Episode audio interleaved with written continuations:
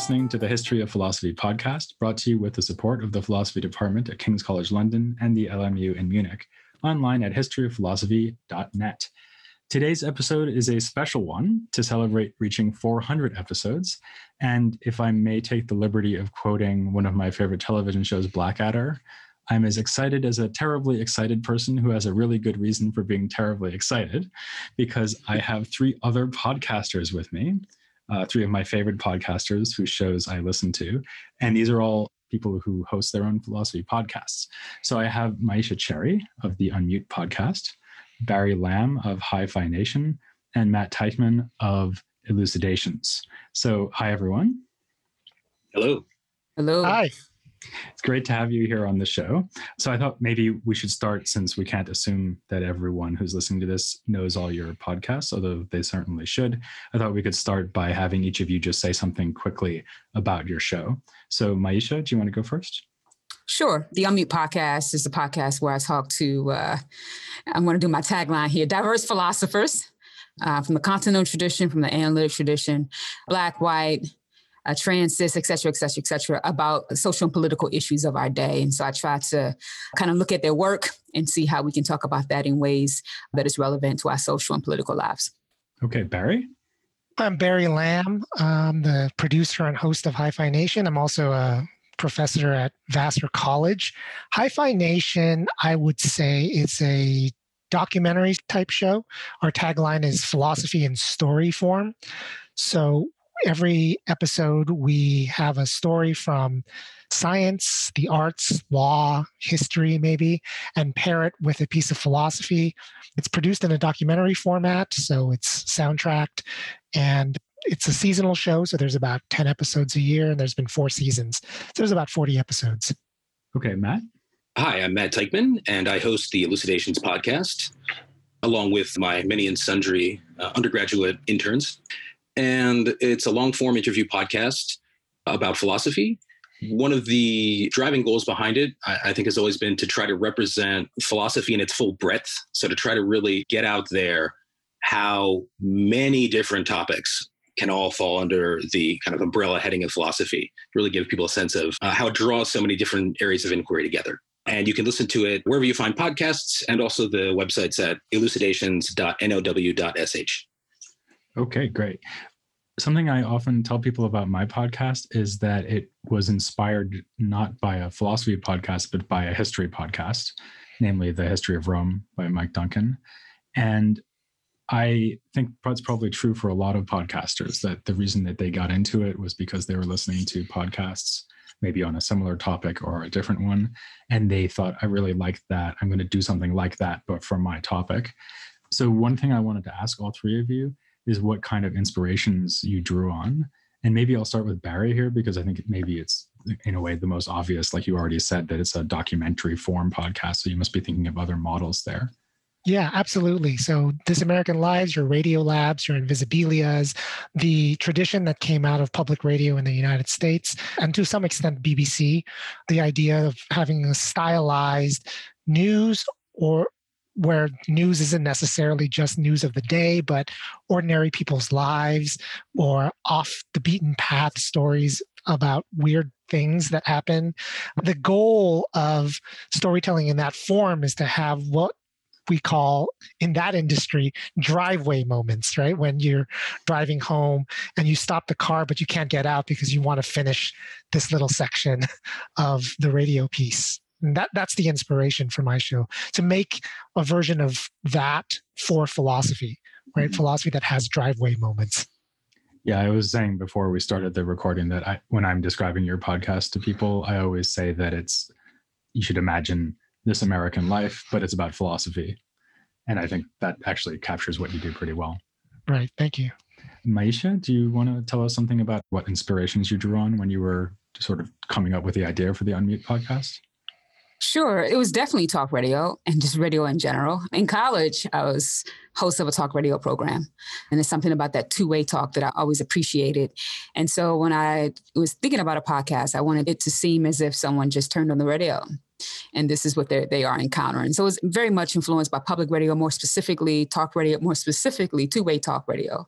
So the interviews, although it's not a call-in show, it is the interview style, which is kind of a template or, or copying from the template of that two-way talk format. That was the inspiration. And that actually even comes down to the level of like the music that you have in there. Yeah, so yeah. So the way the, the music, and, yes, like yes, and, and kind of the breaks in between, et cetera, et cetera, is some, something that I, I, I did when I was in college, and yeah, I wanted to to have people to kind of have a similar kind of experience. Actually, is that why you do? I've wondered that listening to your podcast. So there's this moment sometimes, like in the middle of the conversation, where these voices come in and sing and then it comes back to it. And presumably it's not because you took a break and went off to have coffee, right? I mean, it's it's actually yeah, it's more of a more of a mental break. So usually, you know, commercial breaks we kind of fill in that time. I wanted that just to be a time for us to mentally kind of reset in a way. So the breaks are, are strategic in that regard.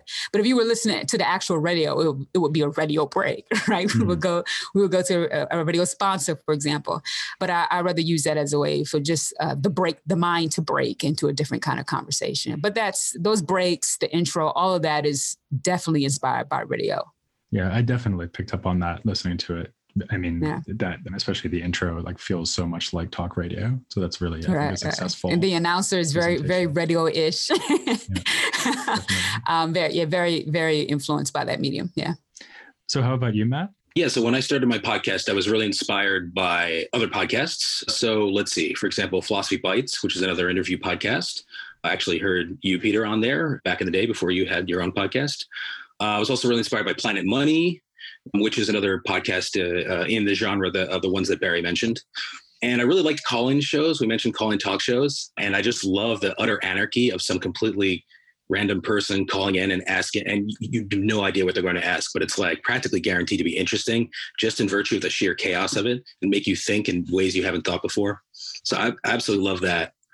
And in general, what inspired me about the podcast domain is that it seemed to me that the, just the material being put out there was so much more interesting and in depth than the material being put out by traditional legacy media. And I felt that, uh, yeah, just by like picking a bunch of interesting podcasts to subscribe to, you could learn a heck of a lot, you know, while you're vacuuming and doing the dishes. So I got a lot of that out of Philosophy Bites, a lot of that out of Planet Money, you know, just really in depth reporting. It seemed to me that there were, you know, a lot of these shows are going way more into depth uh, giving you a, like a, a starting point for doing your own research into these different areas or just learning just getting a taste of what what else is out there. And the idea of like bringing some of the conversations i was having in my personal life you know into that pool of resources people could draw on i found really appealing. One thing i think that's striking about your series is that you do in fact get pretty deep into the topics if you compare it to philosophy bites philosophy bites obviously is shorter as the name promises whereas your episodes are up often sometimes even up towards an hour long. And they are accessible i think to people without academic training but you don't really hold back. I mean you sometimes have pretty detailed conversations about even technical issues in philosophy of logic and things like that.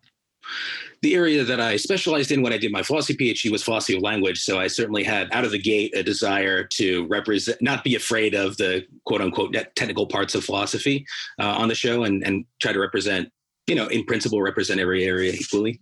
My podcast is very heavily edited. I think, Peter, you didn't experience this as much because you're a really slick speaker. But with most of my guests, we sit down and like, we talk for a little while, we take a break, we talk about what we just talked about, we talk a little more, we take another break, uh, uh, we record a little more, we, you know, we go, ah, you know what, that last bit, let's delete that. So I kind of collaborate with the guests on the entire conversation and then edit it later to sound like it was just a conversation we spontaneously had, but that's a lie. Okay, that works. Actually, I had no idea from listening. I think I think I've listened to every single episode, and they all sound, you know, they just sort of fly by. Very well, thank you. I, I probably the vast majority of the time I put into the show is in the editing and try to make it sound like what it isn't, which is sort of a collaboratively structured on the fly, you know, conversation. What Matt and I were just talking about there, I think raises an obvious question, which is how we see podcasting as relating to what happens in academic philosophy, philosophy as a profession, in other words, philosophy as it's practiced at universities.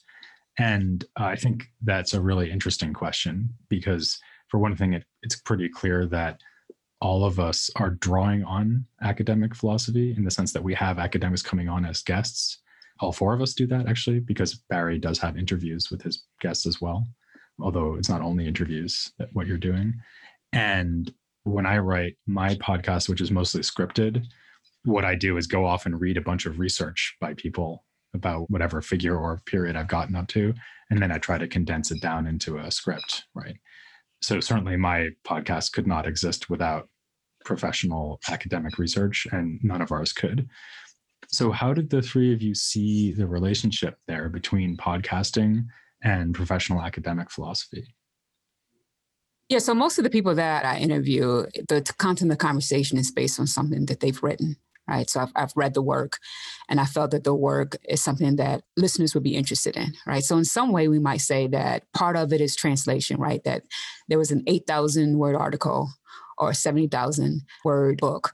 In what ways can we translate that from the page into, into a conversation, right? But then another way in which I, I find that it's not just translation, but it's also transcending, right? So you transcend the academic language, you transcend the inside conversation that you're having with academics, people that you're having with your subdiscipline, and you try to, I guess, think about the ways in which it has import for those who've never heard of your particular subfield and we begin to apply it to these these other issues that's kind of how i see kind of the relationship in a certain kind of way and it, and there's no doubt that i have this belief that and i've had this experience where you know the work the written work may be very difficult to understand. And you give someone the podcast and they're like oh i get it now right? Mm-hmm. And then some sense in which you know people would never thought that that work would have a certain kind of application in people's life that lead us to kind of think about a social situation or a political dilemma in very different ways. So that's kind of how I see the, the connection between what we do in the academy, philosophy in particular, with the podcast. It is a work of translation, but also a work of, of transcending the page and trying to figure out how we can bring what we wrote into the world. One thing that calls to mind for me is the fact that even if you're a professional philosopher, there's going to be areas of philosophy you have no clue about Right. So I think we we fall into this. There's lots of areas of philosophy I have no clue about. Yeah, exactly. Well, all of us, right? It's a huge right. field, right? And so we fall into this trap maybe of thinking, well, there's the specialists and then there's the popular audience. But actually, like for example, I was listening to an episode from your series recently about Frantz Fanon, who because we haven't gotten to him yet in the podcast I'm doing with Chike. I don't really know anything about Frantz Fanon except like very vague stuff. And so, in a sense, I was in the position of just anyone who's like not a trained philosopher, perhaps learning about something for the first time. And so I think that's something that I also get a lot out of elucidations in that direction. Like when you're talking to people who are specialists in philosophy of logic or something like that, that I don't really work on myself, then it's all new to me. That's one of the things I was really hoping to do as well is give people a way to just survey the terrain, you know, get the lay of the land. I mean, I guess the discipline, but maybe more interestingly, just philosophy itself, you know, what has been done, what's being done.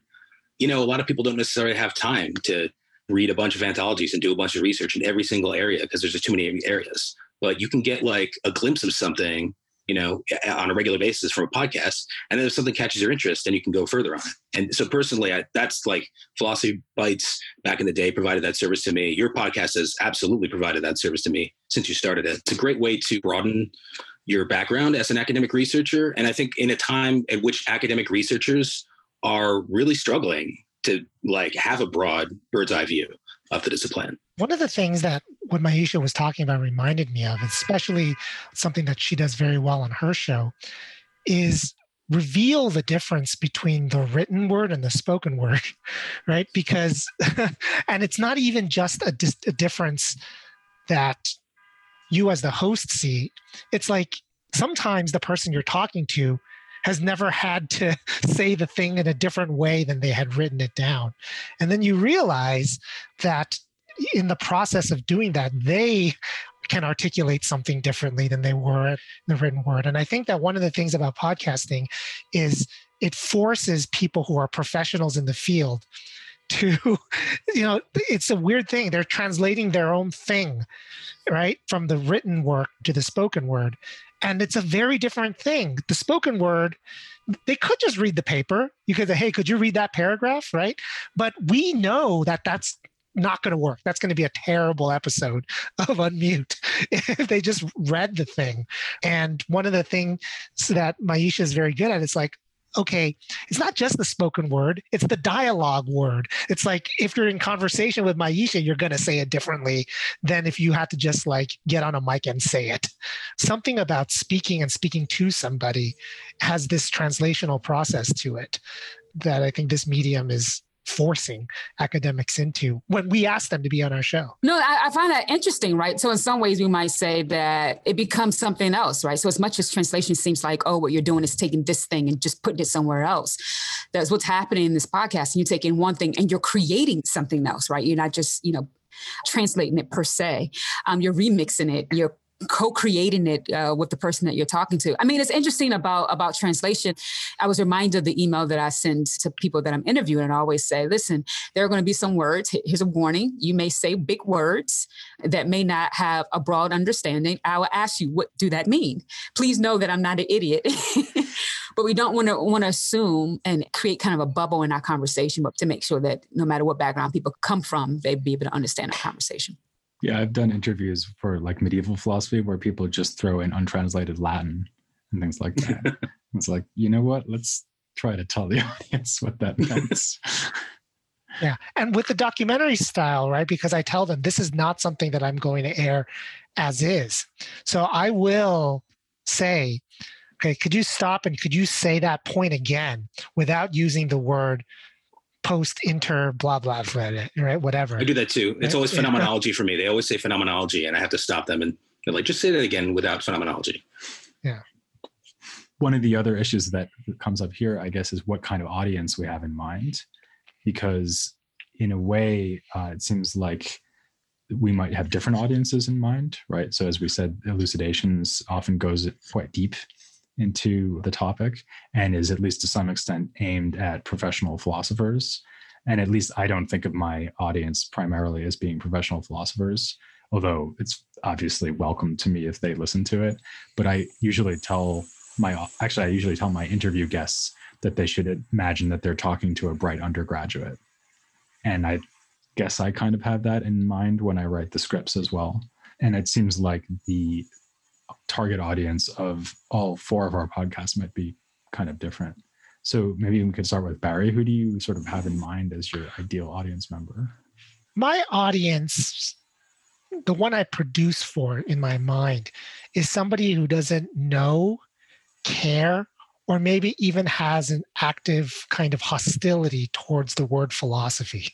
So maybe it's somebody who has heard it but thinks of it as sort of this elite thing.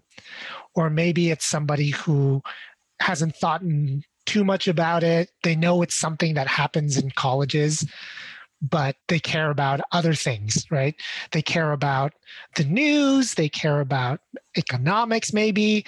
They may be science curious but they have not thought about this word philosophy, what it is. And so they're not philosophy geeks. So I'm not, my show is not produced for people who are philosophy nerds or hobbyists. If they were a philosophy nerd or hobbyist, they might consider my show not in depth enough. They might actually be looking for your elucidations or your history of philosophy without any gaps, maybe even who to fill in the gap to complement their knowledge of it. I'm tailoring it for the person who likes to read magazines, who likes to listen to public radio, who considers themselves an intelligent person, probably a college graduate, and will stumble across it and think, yeah, if I'm going to spend 0.01% of my time on philosophy, that's more than I had spent before, right? That's how I think of my audience. And I suppose, Maisha, you must be trying to kind of overturn people's assumptions and expectations about what philosophy is with the Unmute podcast, right? I think that's one of the bullet points. I, I mean, I can't help but say what my audience is without first addressing what my initial audience was when I was thinking about the podcast. So at the time, this was like 2014. I was uh, from adjuncting to go back into a PhD program. That summer, I had uh, worked with some formerly incarcerated young folk uh, who weren't college graduates, teaching them philosophy. And so when I originally thought about the podcast, this is also mentioned in the book, um, I was thinking about that demographic. I was thinking about Black and Brown New York folk who were intellectually curious, was hip, wasn't really going to listen to something that was a bore, not listen to anything that was, you know, long, like a movie. Right. And so, so those are the individuals that, that I had in mind. I think in some ways, I still have that in mind as my, my audience. Now, who that is, is, is quite broad, right? The intellectually curious, right? It could be undergraduate students. What I found is a lot of grad students, a lot of uh, faculty members, people outside of philosophy, just the public in general. So I think for me, I think when I talk to people, I'm surprised about who listens to it and why. And I think what I find is that it's people who are interested in philosophy, yes, but it's also people who are interested in a particular topic that I'm discussing with particular individuals. So whether there's something as broad as Buddhism to Afro pessimism to Fanon, as you mentioned, to grief or joy. I mean, one of the things about these podcast apps is that you enter in something that you're interested in and, and learn about. And my podcast might pop up uh, that person was intellectually curious in something and they found it in that particular way. Mm-hmm. And what about you, Matt? I mean, we may actually have given slightly a false impression by sort of emphasizing how deep uh, and detailed your podcast is, because I don't. It, the feel of it is actually not that it's aimed only at academic philosophers. I wouldn't say. Yeah, I feel like this has been kind of an ongoing conversation between you and me, but uh, I always wanted my show to be you know, basically just accessible to anyone who is curious and absolutely not only aimed at academics. But it seems like the niche it sort of landed itself in has, despite my best efforts, been something like that. I think it's an interesting feature of like you can start with a certain conception of what you want your podcast to be when you start out, but often it'll turn into whatever it's going to turn into because at the end of the day, you're not the only one tangoing, like your entire audience is as well. But it's funny how you said like uh, you tell your guests to a picture an intelligent undergraduate. It's almost verbatim. I tell my guests to imagine a room full of intelligent 17 year olds who have never heard of any philosophy stuff before. Of course, it doesn't always go that way, but I think it has a lot to do with the fact that some of the guests that I have have never actually done this before, mm-hmm. and they're maybe not used to. Maybe they don't teach freshman seminars that often. When, but uh, yeah, I'm always trying to sort of challenge people and push them more in that direction. One thing that makes a difference with my podcast, I guess, is that since it's chronological, I mean, it's a history philosophy podcast, right? So it started with old stuff and is moving steadily but very slowly towards the present. And so I usually assume that the majority of the audience, if they're listening to a conversation between me and a guest, they're most of them have probably heard the previous episodes. So they mm, yeah. kind of have some background knowledge. So that's why I tell them to think about it in terms of talking to an undergraduate who's like as it were in the middle of a course yeah, um, that makes sense. But, but, the point is that they're not talking to another specialist on Scotus or something like that. In, in, a way, I feel like the my intended audience member is basically me 20 years ago. I, you know, when I was in college, you know, I studied cinema studies and linguistics. I did maybe one or two philosophy classes, but I basically discovered philosophy after college, and it was just like fun and interesting. It sucked me in.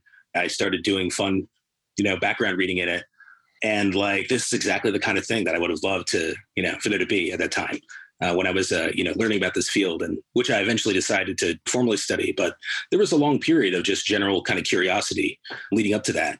Yeah, I didn't have any real formal academic background in philosophy. I mean, I took intro logic, so that's not really a normal philosophy class. But I only took one normal philosophy class besides intro logic. So I don't know. Maybe we all make the podcast that we wish we could listen to. That's right. Yeah, yeah, that's exactly right. I mean, it's it's one of these things where if my show existed in the space, I wouldn't be making it. I made the show that I wanted to exist in the space. And if somebody took it over, I think I'd be fine with that. like they did it better and they did it well. And I feel, oh yeah, there's this really nice, like story driven show that incorporates philosophy and it reaches a wider audience. They do it better than me. I like, I, I think that's great.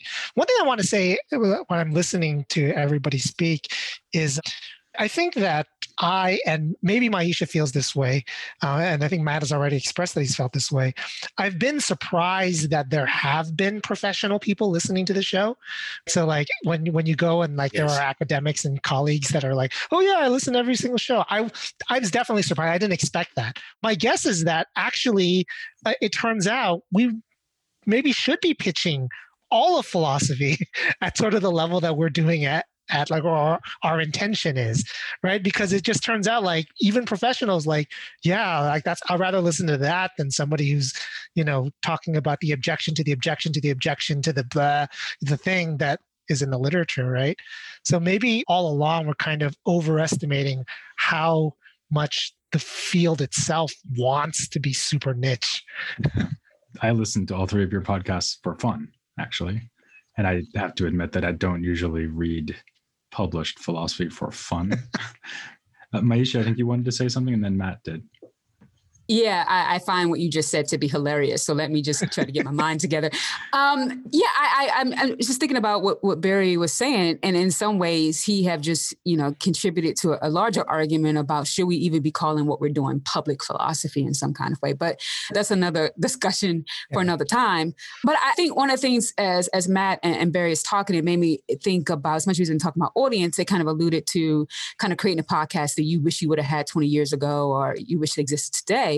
And there's no doubt that for me, and I know we're going to talk about this in a little bit, as a, as a black woman philosopher, when I tell people that that's what I am, they are like, "What? Repeat, repeat what you just said. What are you?"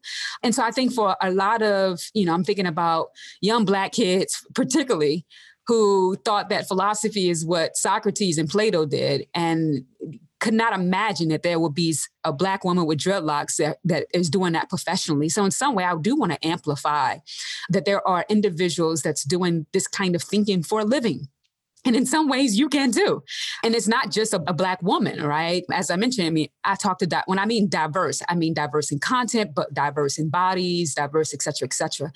I want that to be very clear that yes, we're talking about these particular issues, but there are a different, a variety of people and diverse people who are approaching these these questions. And so, philosophy is not something that only a certain body is able to do, but we all can engage this practice. And, and that's that's hopefully what I wish existed 20 years ago, as I was contemplating being a philosopher or not. I mean, we talk about representation, but I think it's a little bit more than that. But I want to present that to audience members as well. Is that the thinking behind the opening question that you pose to your guests because you often, or you, I guess you always ask at the beginning, uh, yeah. how did you get? You ask your guests how they got into philosophy, and I, I mean that's that's kind of the subtext that's, there is given that you're the kind of person that people assume doesn't do philosophy. How did you get right. into philosophy? Right. So here's the interesting thing. I don't even think that's a question that's based on diversity. I think that's just a, like, how in the hell did you do decide to do this in general? So even if I was a white man, I would still ask because I think that's what audience members are wondering. Why this? What is it about this that got you interested in this? And when you're able to get a PhD for eight years, I mean, the, the joke, I remember the joke in college uh, was uh, if you're a philosophy major, you don't, you don't make any money, right? And business majors make all the money. So they were just wondering, why were we philosophy majors? Like, what, what are you doing? And for my mom, she was okay with it. I mean, I'm first generation. So it's like, as long as you are in school. And so I think for lots of people, I mean, they don't know that this is, this is a live profession for one but i think i think it's important for for individuals to know our story of why we decided to get into this. Because one of the things that i find hey i think all of us are born philosophers. As kids we are so intellectually curious. We think about philosophical questions uh, you know a lot. I think we lose that as we grow up. And i think that question about your journey into philosophy in some ways i'm hoping that people will be able to connect to that. Even if they didn't make the decision they can connect to that. That's why i asked it Right. Okay. That sounds like a good reason. Matt, did you want Yeah, Maisha, I think your podcast absolutely wins the award for having introduced me to the greatest number of people and topics that I'd never heard of before in the profession. And I like and I feel like I'm like on the lookout in the profession for interesting stuff. Well, thank you for that, Matt. I appreciate it. Yeah, I definitely agree with that. So actually, as long as you're talking, Matt, let me ask you something that's related to what Maisha was just saying, which is if you have an interview based podcast, then the obvious most important question that you need to answer week by week is who you're going to interview.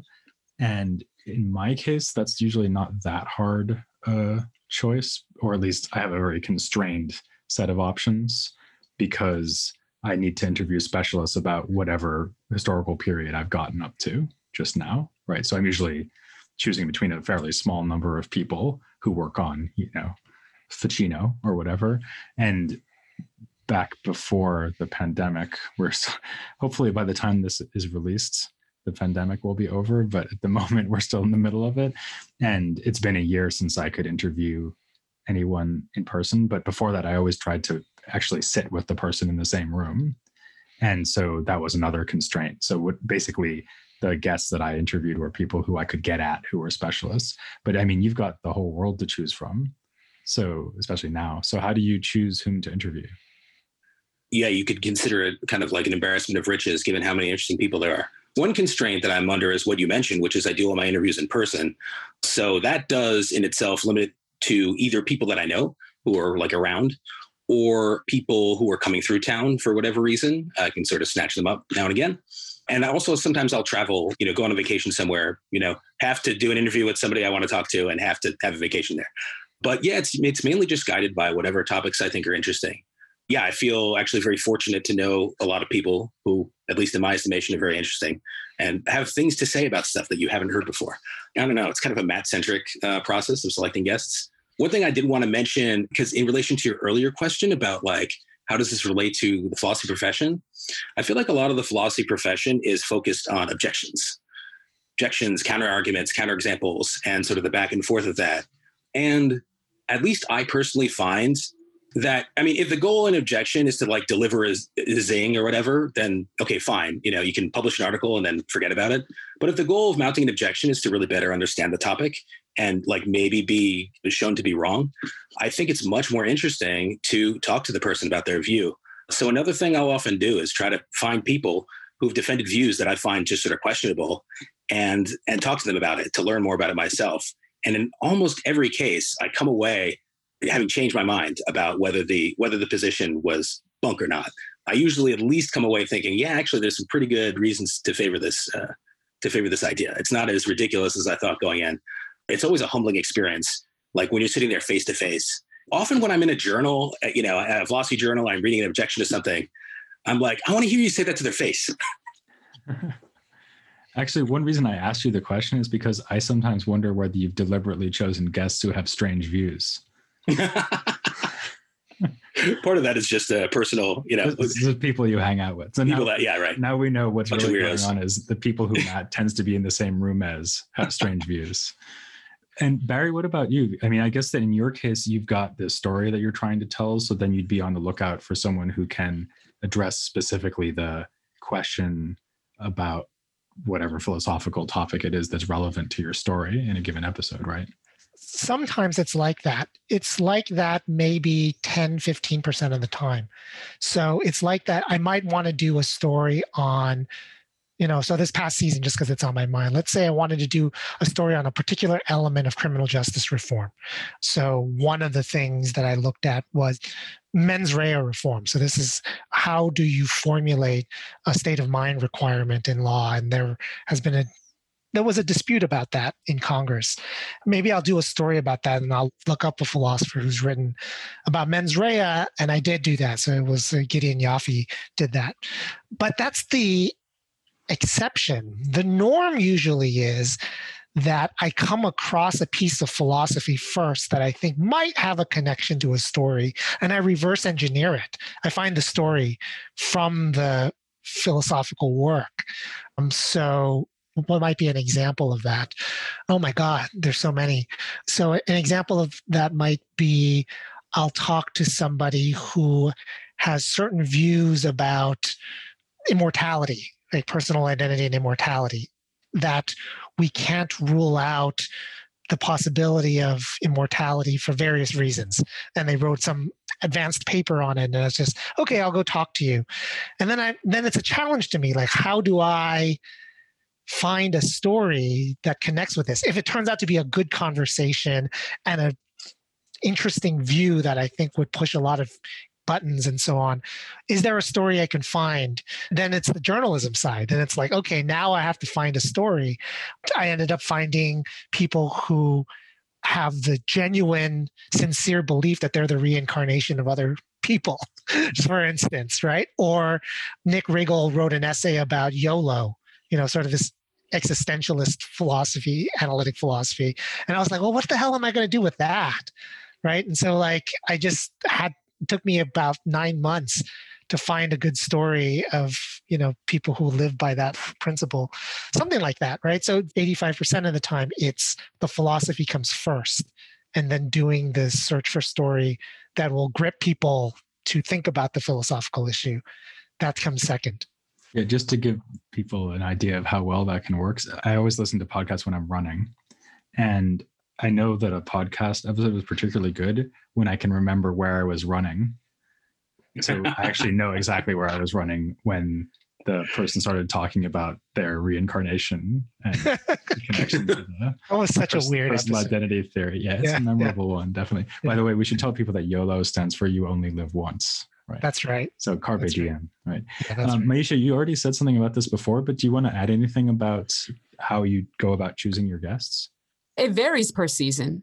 And I mean, I must admit, social media has exposed me to so many different philosophers that I didn't know of before. And so that kind of exposed me to their work. And so as soon as I hear someone or hear that they've written something that I've just, I kind of mark that down. So I usually record in, in, in early spring.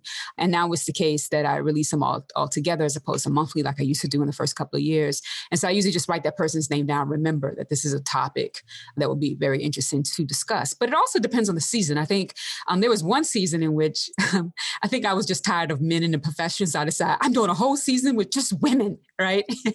so a lot of the content uh, was around those kinds of issues. And because I, I got a project I'm working on. This season is really going to focus more on the moral side of things and the moral psychology side of things. So it all depends what the season is and the work that I run up against before I do recordings in the spring. Maybe something else we could talk about is the political side of the podcasts. My podcast, I would say, has a perhaps quiet political agenda. It covers philosophy in diverse cultures, and uh, you know we've done the Indian philosophy podcast. We're now doing Africana philosophy, but I think that the political themes in your podcast ver- that is Myisha's podcast are quite overt, as you mentioned. A lot of the time, that's the explicit topic that you're discussing. And although in general, I think that's not true of Hi-Phi Nation, as Barry said, there's a whole season on criminal justice reform, which sort of law and order style works its way through every stage of the criminal justice process. So you have prosecution, police, jails, etc. And so I wanted to ask both of you to comment on that. So do you think that philosophy podcasts have a lot of potential or particular like surprising potential for what they can achieve in the political domain or is it just because that's what you're interested in more if I was focused explicitly on what we consider moral philosophy, you know, we have moral lives. And so my answer would be kind of the same, right? I think our lives are, are multifaceted. And I think, particularly when it comes to value theory in general, I mean, just it clearly kind of relate to our lives that uh, I think it'll have a similar impact on the political domain. So I don't want to give that much importance to the political. I mean, I would say I'm being biased here, right? I'm a social and political philosopher with, and very interested at the intersection of moral psychology of those particular things. And so, I, but I think because we live political lives, um, talking about political topics just seems to have it has relevance because that's that's kind of what we experience here. Um, but I think the same relevance could be the case in other dimensions. People who are religious or, or spiritual, etc., will like a, will also benefit from a, a different kind of philosophy or uh, general philosophy topic. So I would say it, it depends. If you're into politics, if aware of the political stuff that's going on, interested in that kind of thing, it's going to have the, the import for you. So I don't think it's strictly confined to politics or the political philosophy in general. What about you, Barry? Yeah, one thing I like to tell my students is that not all of our political problems are philosophical, but some of them are. Mhm. And with respect to criminal justice, which a lot of people are thinking about nowadays, not all of our criminal justice problems are philosophical. In fact, most of them aren't, but some of them are. And so I think of my goal is to reveal that some of the problems and some of the particular experiences that people like to think a lot about. I did a whole episode on solitary confinement. It's the story of one man in solitary confinement. But what about it? You know, not all of the problems that, of solitary confinement and the policies of solitary confinement are philosophical, but there might be some that are. And so, what I like to do in the show is to examine the ones that are, right? To connect them to the other problems. So, there's a lot of justifiable discussion about the history of our criminal justice system and the penal system and its connection with American history, particularly about race. I think that those are the primary problems, and not all of the issues there are philosophical, but some of them are there too.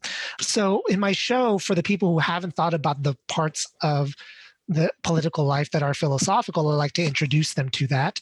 And then for the people who have thought about the philosophical issues, um, I want them to see how much depth philosophical thinking has got to with respect to those issues. So, you know, this is abstract, but something like should we ever punish at all?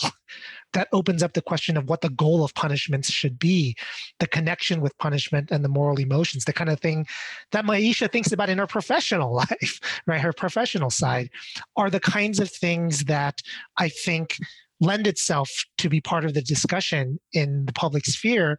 But it's at a level that's just a little bit deeper than what is the discourse in magazines and and existing public radio right so you will get to the discussion of the historical sociological issues in criminal justice the philosophical ones they haven't gotten there yet and i see, think of my role uh, on my show is to inject those into the discussion as well. Not to pretend that philosophy has the solution to all of these problems, because it doesn't. But that there are a subset of the problems that are philosophical and that philosophers have thought a lot about. I think particularly for me now that I'm thinking about it as Barry speaking, I notice that particularly when I'm talking about political issues or let's just say philosophical ideas in relationship to, to politics, I'm always, I notice that I'm always convinced that after talking about these issues in a philosophical way, the last question that I usually pose is more of a question of praxis because there's something about political philosophy where I think there's moments in which uh, descriptive projects are important. But being that you know our political climate is the way that it is, it, it, the question is not necessarily what should we think and then think that thinking is sufficient here but i'm also interested in the question of given that we've thought about this for the last 40 minutes what do you suggest that we do and so i do notice that when i am specifically talking about issues dealing with political philosophy that it's not just the content of philosophical ideals that i'm interested in but i think about the listener saying hey i've learned a lot but political philosophy, it seems that it compels me to do something. So what should I do or what should I stop doing? And so I noticed that I, I challenge guests to kind of engage in the prescriptive because I'm never really content with just talking about political philosophy as if talking about it is, is sufficient. Yeah, I think it's actually something I like about your podcast that because I think a lot of the uh, even published work in this field sort of revolves around extremely nuanced and insightful analyses of the problem, whatever the problem is. So it might be racism or sexism, for example, or you know the way trans people are treated. But you also want to know, well, how could how could we address the problem? And I think it, that seems right to me. That merely understanding the problem in a very deep way might not be enough. There's also the question of what to do instead. Matt, so obviously you don't have, it's probably not even like the dominant theme in your podcast, political philosophy, but you certainly have had plenty of guests on who talk about ethical, political, and social philosophy. So, how do you think about this and its role in your own series? I want to actually mention two things. So, one is uh, there's this economist, Tyler Cowen, who's been sort of an intellectual and moral mentor to me over the past couple years. And one thing he said to me about maybe like two years ago was something like one of the things he liked about elucidations is that uh, don't make it too political. So, the first thing I want to say is I'm still trying to figure out what he meant by that because I have no idea. And I had no idea then. Uh, anyway, that's kind of fun. By the way, he has a great podcast himself. I don't know if you've listened to it, Conversations with Tyler. Like I've heard the Lithuanian avant-garde filmmaker Jonas Mekas said in an interview once that if you're a bohemian artist living the artist lifestyle, whether you like it or not, you're a political subversive because you are just in your very like day-to-day existence challenging the basic assumptions of your society of you know whatever working the the tedious nine to five and I think something similar applies to podcasting. I think just doing a philosophy podcast is like a strike back against a lot of the dominant ideology of the discipline, a lot of the elitism and classism of the discipline, where it's like we're the smarty pants experts over here and you're the dum dums over there. We're doing kind of you know medium where we're trying to reach out to everybody, not just the quote unquote smart experts. If, within the context of the discipline, I think the discipline skews heavily towards hyper, hyper, hyper specialization, where you know it's like I just work on like Leibniz's philosophy from this year, but I don't know anything about Leibniz's philosophy from the next year or whatever, whatever. Um, and just like you know, uh, it, it, like acknowledging that it's possible to be interested in the whole thing and tr- trying to capture the whole thing, I really think is some kind of rebellion against this like hyper specialization where nobody in a philosophy faculty ever talks to each other about what they're doing and they basically don't even consider the same field. I think I would like to speak up though a little bit for this might be controversial in this particular group of people, but I'd like to speak up a little bit for the hyper specialized specialists who can't. Good. Yeah. Don't let me don't let me get away with that. Yeah. Because I mean, I have to say that I, I guess most of what I read eh, to draw on for writing my podcast is hyper specialized research literature. I mean, just to take the example of what I'm reading about right now, and this will give people an idea of when we recorded this. So at the moment, I'm preparing to write an episode about Galileo. So I'm reading articles and books in particular about how Galileo's early scientific work was influenced by the philosophical debates that were going on at the school of Padua in the late 16th century. And I promise you that this is not stuff that you could just sort of hand to everyone they would think is interesting. I mean, it's I have to concentrate to read it and get something out of it. So I mean, I'm glad that that, that that's there because it's really that's the material that I'm trying to distill as as Myisha also said earlier that there's a kind of translation process where we're taking something that's maybe aimed at a narrow specialist audience and putting it before a broader audience in a way that is accessible. And after all, I mean, even though, of course, I agree that it's nice if podcasters get credit for doing podcasts, it's not like every academic philosopher needs to have a podcast. Yeah, right? like thing, we, yeah. of course that stuff is necessary and we that's why we're in the field. The point is that the fact that if everybody just did that it would just be as just as harmful for philosophy as if everybody just did a podcast right because if everybody just does that which is sort of what was happening before any of us started doing any of this right it would just be seen by the public rightfully as this super elite thing where it doesn't matter at all to their lives. And why should their tax dollars be subsidizing people who are writing 25 epicycles of infinite coin flips and decision theory, which I love, but you know, it, we don't need 5,000 papers on that. Yeah, I, I, I guess that yeah. I agree with that. So, I, uh, what I would say is that it's sort of two sides of a coin, or to expand your coin metaphor or you know to or maybe a symbiotic relationship and it's certainly true that the internet has just given us the ability to complement what was going on in this highly specialized kind of philosophy in a way that wasn't that easy before. I mean, you had to basically get someone to invite you onto TV or the radio or something like that and give you space to talk about philosophy. Let me ask a couple of other things before we wrap up. So, one, one thing that has actually just occurred to me while we're discussing this is to what extent doing a podcast has actually affected what you do on the in the other side of your philosophical activities, like your own philosophical research, for example. I mean, apart from the fact that you wind up spending a lot of time doing podcasting, so it's harder harder to find time for other tasks. Would you say that the podcasts that you produce have actually made you see things or get interested in topics that you wouldn't otherwise have been working on, for example? For me, absolutely. I don't think since I started the show, I have gone back. Well, I have a little bit to things that I was working on prior, but most of the new things that I've worked on have been more expertly specialized versions of issues that were raised on an episode that I wanted to go more in depth into. I wanted to put on the philosopher's hat and develop things that came out of producing particular episodes. So for me, absolutely. The very first episode I ever made and released turned into a paper that's in a peer reviewed journal. Right. Okay. So actually, that symbiotic relationship even exists in your own life, right? Matt and Myisha, what about you? my the audience can't see this, but Myisha is very clearly pondering this very hard. yes, I am. I'm finding to be a difficult question, so I'm gonna try. I'm trying to answer it as best as I can. As you were answering the question, I, I just kept thinking about how I get the opportunity to you know, given that they say yes, to talk to philosophers that I wouldn't typically talk to or, or encounter on a day to day basis, and, and how much of a privilege that is. We can basically talk about their work. I mean, in some ways, they're being like a tutor for me for about an hour. And this is most definitely the case as a graduate student. I mean, you're inviting these professors and, and they're taking time out to have a conversation with you. So in some ways, I, I, think for me, I mean, as far as translating into like my everyday life, first of all, I realized I've learned so much and I've learned it at the feet of these individuals in a very different context than it would be professionally given to me, whether that's through a paper, whether that's given a talk. I mean, this one on one is totally different. It's more intimate.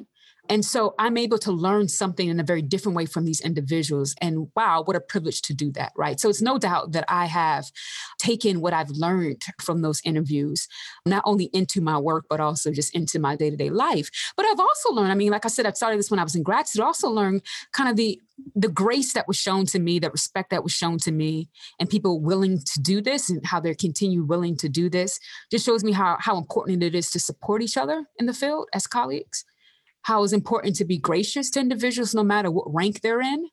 And so I've learned just basic respect and collegiality and the giving of your time and how valuable that is and the same grace and gifts that they gave to me i'm all the more challenged in a lot of ways to, to do that for others. So, in addition to learning a lot and being able to apply that to my professional life, but also learn a lot morally and ethically, and as just what, a, what being a good colleague is all about, and wanting to share that with other people as well. Actually, that's something I've also experienced. That I mean, not only the people who come on to do interviews and obviously sort of donate their time because they don't get really anything out of it, but even so, for example, when I'm about to embark on a new period in the history of philosophy. To make a long story short, what I do, I try to come up with a potential list of topics to cover, or figures and topics and movements to cover. And then I will email it to some colleagues who work in the field, like work on Renaissance philosophy or whatever it is. And it's amazing. I mean, I, have never had it fail that they send back detailed responses, you know, suggestions of other things I might cover. And I think actually this maybe shows that people are perhaps more favorably disposed towards these kinds of projects than we might think. That when they're given an opportunity to actually help, they tend to do it. I think that's really great. Matt, did you want to weigh in on this as well? Yeah, yeah. I mean, I really agree with that last point though. Like, I feel like, you know, there's so many people, you know, they've worked on some obscure figure their whole career. And like, this is the chance actually for like a whole wide new audience actually learn about it. So yeah, I think I think there's a really cool thing happening in your show where you like mobilize all this work that's been going on in the background. We we're not sure exactly why, but like you know maybe this is part of why. Uh, yeah, but yeah. So in terms of like the research question, absolutely, my podcast is how I do my research. So I prefer to do my research. So whenever I was interested in learning about some new topic on my dissertation, I go try to find somebody to interview about it it's much more interesting to me than just going through the Stanford Encyclopedia entry on that topic and like doing the lit review, blah, blah, blah. I mean, you have to do some of that, obviously. But if I really want to like feel my way into like what is a live burning issue that like needs to be answered, that's the kind of thing I get out of conversations with people rather than engagement with books. You know, I can't object to a book. I can't ask a book questions. And my dissertation is absolutely littered with either references to uh, research that I've discussed on my podcast or stuff that's like come out of that based on a follow up.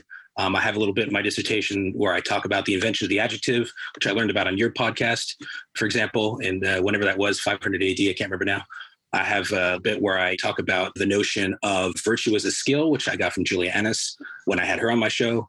Anyway, there's everything that I've done in philosophy has been kind of through and through the work I've done on, on my podcast. I don't draw any distinction really between my research the podcast, my teaching, it's all a, you know, a giant big blur of everything, mutually influencing everything else. I suppose one thing then that all four of us could testify to is that if you want to learn a lot about a lot of different areas of philosophy, doing a podcast is a great way to do it. Yes. Just to wrap up, one last question. Obviously, a lot of people are interested in podcasting. And so I wanted to ask each of you if you were going to give just one piece of advice to someone who was thinking about starting their own podcasts, maybe on philosophy, maybe on something else, what would it be? Let's see. Who wants to go first?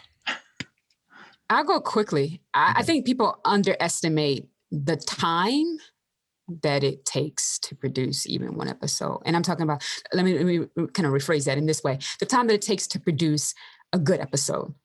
It, there's a lot of research that goes behind it. So you have to be willing to take that time. And then actually the actual conversation and also editing. There's a lot of time that goes into this. And so you have the issue of time and then consistency. And I think recognizing the time and the need to be consistent. I mean, we we're all creative to some certain kind of extent. We're all technologically capable to some certain extent. We're all smart to some, some certain extent. But to kind of do this thing, I think people totally underestimate the time that's required and the consistency. If you want to build up an audience and continue to, to provide a resource to that audience, that requires consistency when you don't feel like it, when you have other things that you want to do or that you need to do.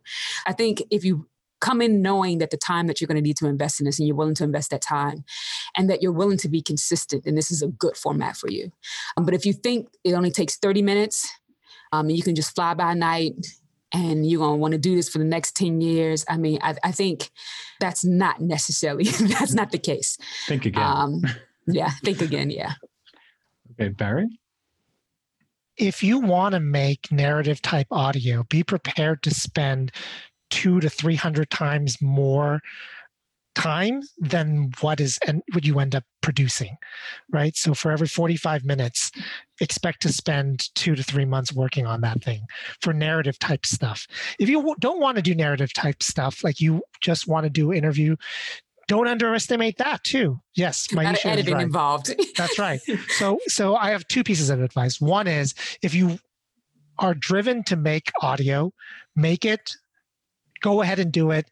Don't dither around and think that it's going to take you don't know anything about editing you don't know anything about microphones. All the technical stuff is not anywhere close to the biggest issues you'll face right? The technical stuff is nothing. It's going to be the actual intellectual work. But if you're going to do it do it. Don't hesitate to do it. And then the second thing i would say is don't build your own thing. If you want to write, you don't decide, I'm going to start my own magazine, right? That's not the first thing you decide to do. That's what starting a podcast is essentially. Do something for other people, make stuff and pitch it to your other favorite shows. That might be a good way to start. At this like point, Nation, for example. Yeah. At this point, with 500,000 podcasts out there, you're going to have a hard time starting your own thing fresh and getting an audience for it.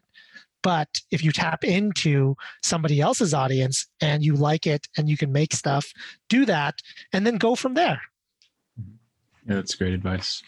Actually, what you said about the audio reminds me of what I, uh, conversation I have with people often about learning Arabic, where they say, Oh, like, how do you deal with that alphabet? You know, like reading from right to left. And, yeah. and then I, I always say, So here's the thing about Arabic it's incredibly difficult in every single way except the alphabet. The alphabet, exactly what I say about everything. Yeah.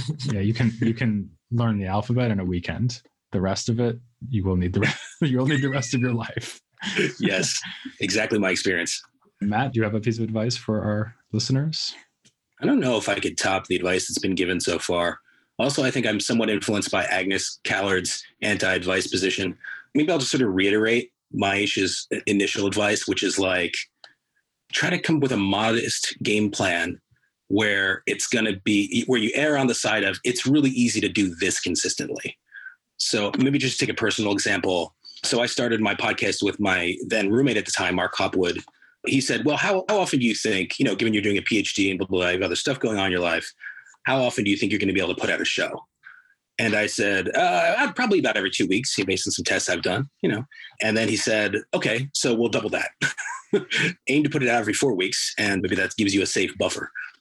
I'm not going to stand by those exact numbers, but like some sort of calculation like that, where you're like, what's the longest it could take me to do this? And then double that or triple that or whatever.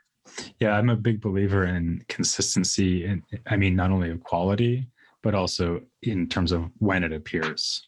I've been putting my podcast out once a week since it started, which was a mistake. but uh, but you know, I committed to that, and I don't I don't want it to come out a day late. I want it to come out Sunday morning because I know from being a podcast listener that the podcasts I listen to are part of my routine, right? So I want to know that it's there from my Monday morning run, let's say. And so if, I want people who are up to date with my podcast to get it when they can expect it.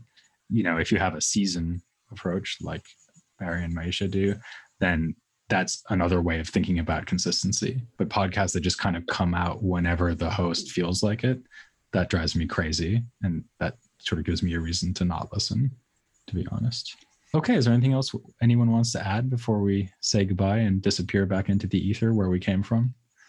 I want to mention this is the only time I've been on a podcast where every other person on the podcast has at one point been a guest on my show. So that's just generally awesome. that is true. That is true. Amazing. That is really good. So this is like the the ultimate confluence. That's right. Elucidations. All right. Well, that's a good note to end on. So thank you to all three of you. I was certainly very strongly encouraged listeners to check out their podcasts. There are other good philosophy podcasts, of course, but these are three of the best. So check them out. And thank you for listening to my podcast, which, as you know, is called The History of Philosophy Without Any Gaps.